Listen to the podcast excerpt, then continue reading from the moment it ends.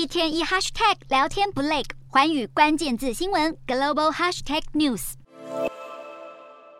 这次其中选举，民主党打破执政魔咒，关键原因就是与主打的议题有关。出口民调显示，选民最关注的是经济与通膨。选前将生活成本飙升归咎拜登政府的共和党，本该从中受益，没想到这项利多被民主党猛攻的堕胎权议题抵消一大半。像密西根、肯塔基、佛蒙特、蒙大拿及加州等这五州，都在这次选举中针对堕胎权发起公投。到目前为止，这些州都投票支持保护堕胎权，凸显这项议题确实有效阻止红潮。共和党紧咬高通膨、犯罪率问题，本以为掌控国会是胜券在握，但在六月最高法院推翻罗诉韦德案，将堕胎合法性丢回各州决定后，民主党选情得到拉抬，进而将这场选战升高为民主保卫战。纽约时报指出，选民在经济问题上对拜登确实多有不满，但更不愿看见社会走向川普推动的仇恨导向政治。就算共和党拿下众院，想乘胜追击夺回白宫也是难了。